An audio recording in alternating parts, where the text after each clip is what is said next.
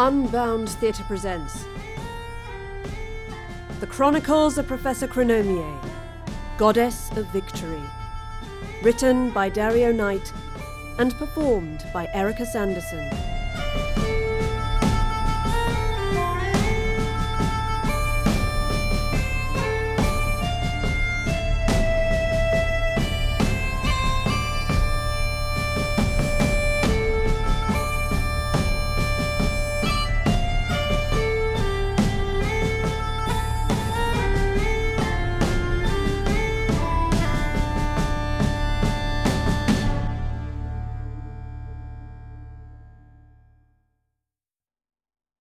Chapter 15 The Victory The Professor and Astrid hurtled through the onslaught, headed back toward the Iceni camp from which they had been taken. They armed themselves with the swords of the fallen and fended off passing blows from Romans and Iceni alike, but moved too quickly to attract any sustained attacks. Astrid's heart heaved in her chest. She felt her feet splash through crimson puddles on the ground, droplets catching her legs. She breathed heavily, but the thick odour of battle churned her stomach. All the while her mind raced with all she had seen in the last few hours the Professor's lost love, the broken woman, and Gaius's anguished face as his future was ripped away from him. And still the Professor marched on. What would she do, Astrid wondered, when the choice came? The Professor's mind was a similar cataclysm. Madeline's very existence threatened the fabric of history. Her ailment was far beyond even the professor's ability to analyse or heal. Her former love could belong nowhere, but after such a long time spent looking for her, could she bear to part from her again? The dark truth weaved itself among her thoughts. The time to decide was almost upon them. Somewhere to their left, a great burst of silver light plumed above the battle. She's still here! cried Astrid. Too weak to leave, the professor shouted. Another burst of light flared some distance away. We need to stop her, cried Astrid. We will, the professor said, turning to look her friend in the face. I promise we will, but we must find the ship again first. I don't need a ship, Astrid replied through gritted teeth. She raised the blade of her sword. The professor faltered. One friend would slay the other, the dark truth told her. There was no escaping that now. Madeline is the receptacle of a fearsome amount of energy, the professor explained, determined not to cry. Energy that does not belong here. It belongs to the Time River and the and the days to come. You saw the ship take that energy from her. It's our only option to deal with her and keep history intact. She looked at Astrid's scowling face. Had she lost her, she wondered? Was this where the parting of the ways would come? Teacher! The two women wheeled around upon hearing the wail of anguish. Astrid watched two young girls hurtle through the battle and fling themselves into the professor's arms. Silently they embraced. Who are they? she asked. Boudica's daughters, the professor explained, releasing the terrified girls from her grasp. Eowyn, Mildretha, this is Astrid. They looked over at her. She's my. she's my friend. Which way to the ship? Astrid replied. Why could she not be kind? she asked herself.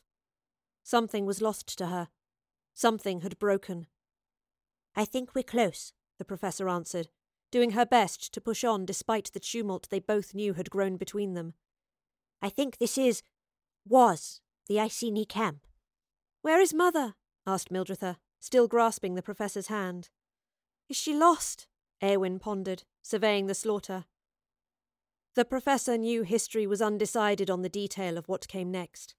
The warrior queen had taken her own life following her defeat, one account claimed. Another attributed her passing to sickness. But the end was upon her, regardless of the path that led to it. The inevitable end. She grasped the hands of the two girls tightly. Perhaps she is, she lied. But you are found. Will they come for us again? Eowyn quivered. The Romans.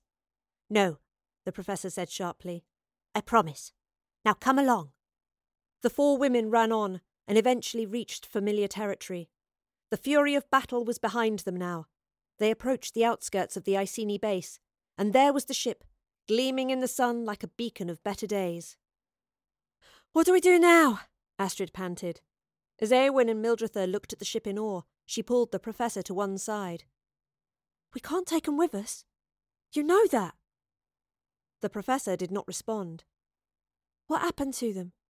I know Boudica's on her way out, but what about them? History doesn't mention them, the Professor replied, and offered her friend a knowing glance.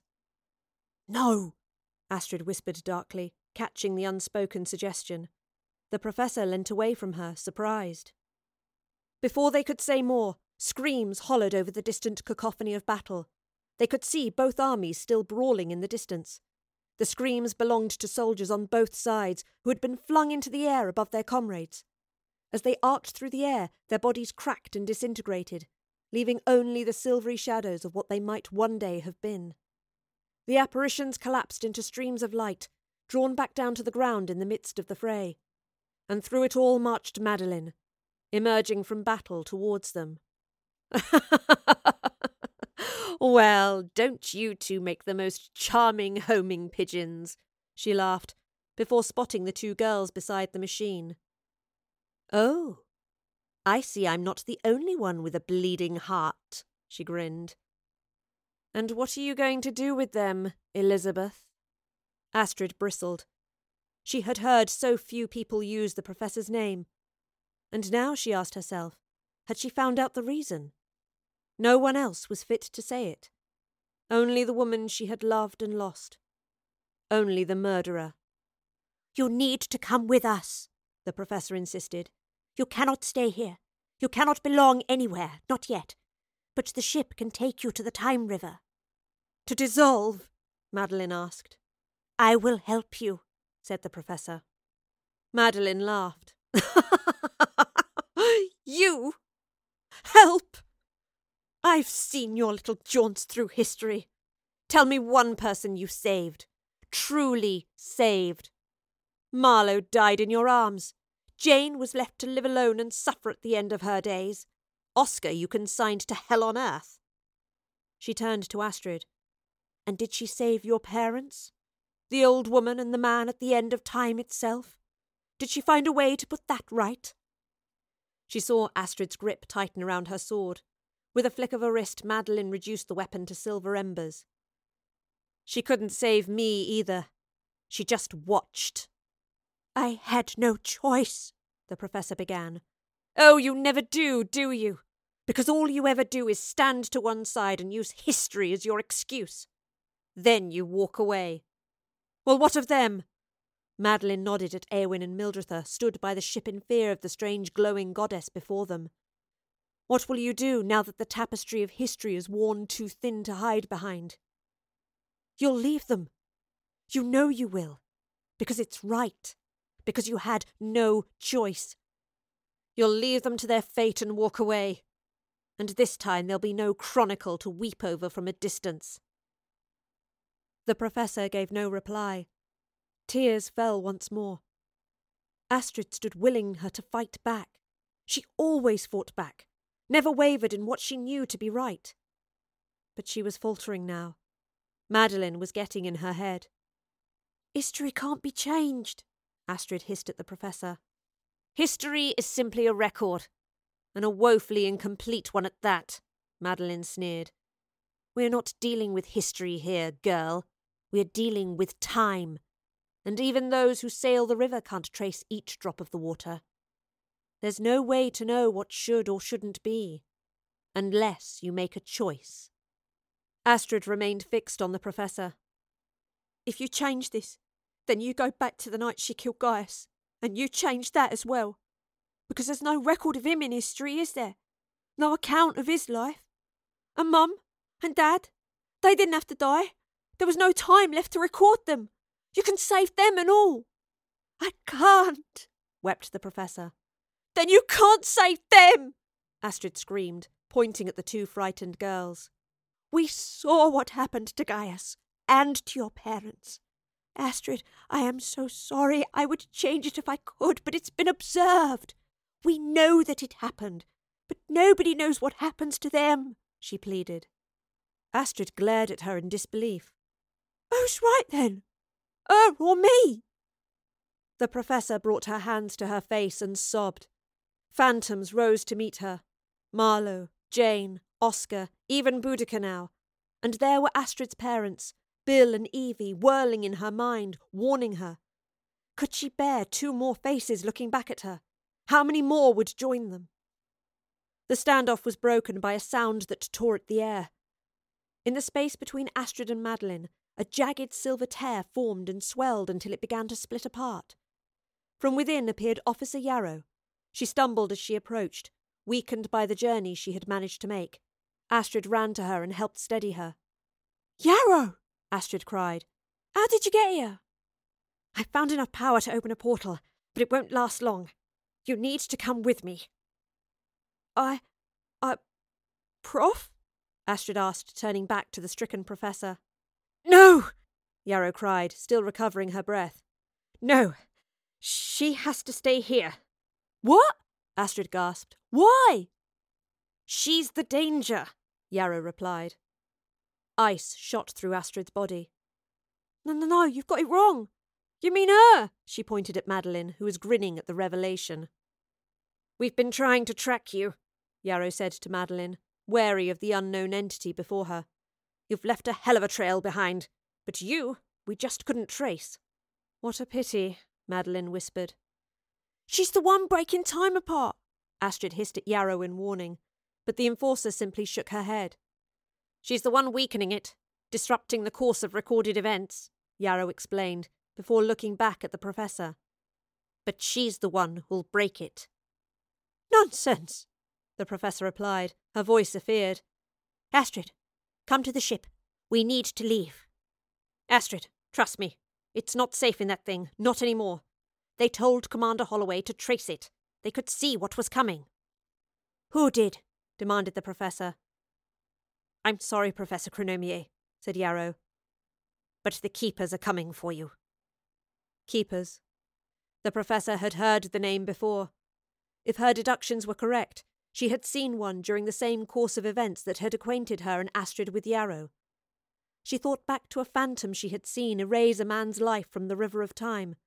It had appeared to her as like some primal force from the depths of the river, able to change history on a whim. Like Madeline, she pondered. But what of herself? Was she not born of the Time River, able to rise to its surface and pilot its waters? Were her instincts not formed in the currents? History was the guide, the record. But when history faltered, who did it fall upon to steer the course? It was time to run. Time to decide. Eowyn, Mildretha, she said without turning away from Yarrow. Come with me. Prof, don't! Astrid pleaded. Go with Yarrow, she replied, then turned to the enforcer. Keep her safe. Yarrow nodded. The professor touched the brim of her hat, and then turned and walked back to the ship. She ushered the two girls onto the marble platform. No! Astrid yelled. No, you can't! Yarrow grabbed hold of her and pulled her towards the portal. Sobbing, Astrid continued to protest, but let herself be led away. She watched the scene before her, now ringed with silver light, as though gazing at it through a window. Leaving me again? sneered Madeline. The professor, standing at the controls of the ship, turned to face her. I said I would help you, she said quietly, unable to project the words. But I don't think you want to be saved. Not by me. So be it, Madeline spat, and then held up her hands. They glowed with silver light. So be it, the professor echoed. Astrid watched as she began the launch sequence. The hum of the engines rang up through the brass pillars, and the glassware simmered into action. Then she saw the professor pull a lever not belonging to the usual sequence. At once, the hourglass in the gyroscope burned brightly, and streams of silver light were pulled from Madeline's body. The ship was draining her. You. you can't do this to me! Madeline screamed. Elizabeth! Elizabeth! Then run away, the professor called. Astrid deduced the plan at once. She was forcing her away from the damaged area of history. Madeline knew it too. Very well, she muttered. I'll see you in the tempest. She raised her hands above her head and disappeared into thin air. The copper blades of the ship were spinning now. Eowyn and Mildretha looked on in awe as the Professor reached for the gyroscope. She glanced at the portal, at Astrid and Yarrow within it, and nodded to them. Then she threw the gyroscope into motion, and the ship disappeared. Where will she go? Astrid asked weakly. To the river, Yarrow answered. And then to justice.